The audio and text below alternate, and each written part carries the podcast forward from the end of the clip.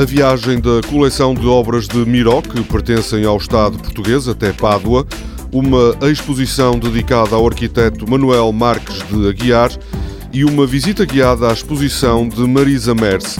São os temas do Magazine de Serralves desta semana.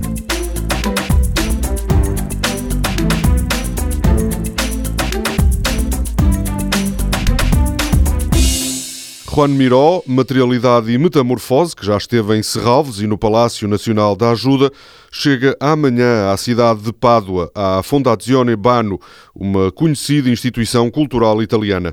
A coleção inclui 85 obras do artista catalão, propriedade do Estado português. A primeira apresentação pública, entre outubro de 2016 e junho do ano passado, em Serralves, teve mais de 240 mil visitantes. No Palácio Nacional da Ajuda, a exposição foi visitada por quase 50 mil pessoas. Vai agora permanecer em Pádua até julho deste ano.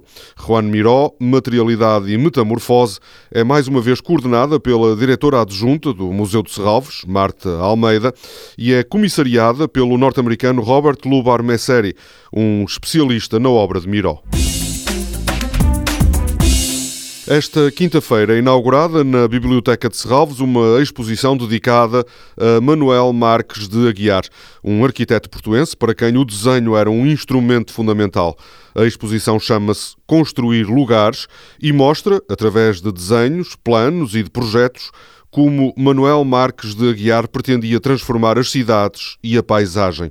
Entre as obras de Manuel Marques de Aguiar estão os planos para as cidades de Espinho e Angra do Heroísmo e os estudos para a orla marítima entre o Porto e Lessa da Palmeira. A exposição Construir Lugares é inaugurada, como disse, esta quinta-feira e vai permanecer na Biblioteca de Serralves até meados de junho.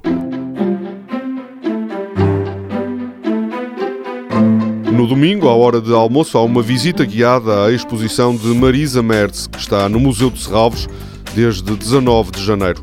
Trata-se da primeira grande retrospectiva da obra da pintora e escultora italiana, uma protagonista do movimento da arte povera.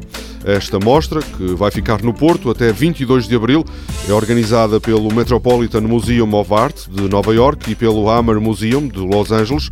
A visita, marcada para o meio-dia de domingo, é orientada por Inês Caetano. Toda a programação pode ser consultada em serralves.pt ou na página da Fundação no Facebook. Este programa pode também ser ouvido em podcast.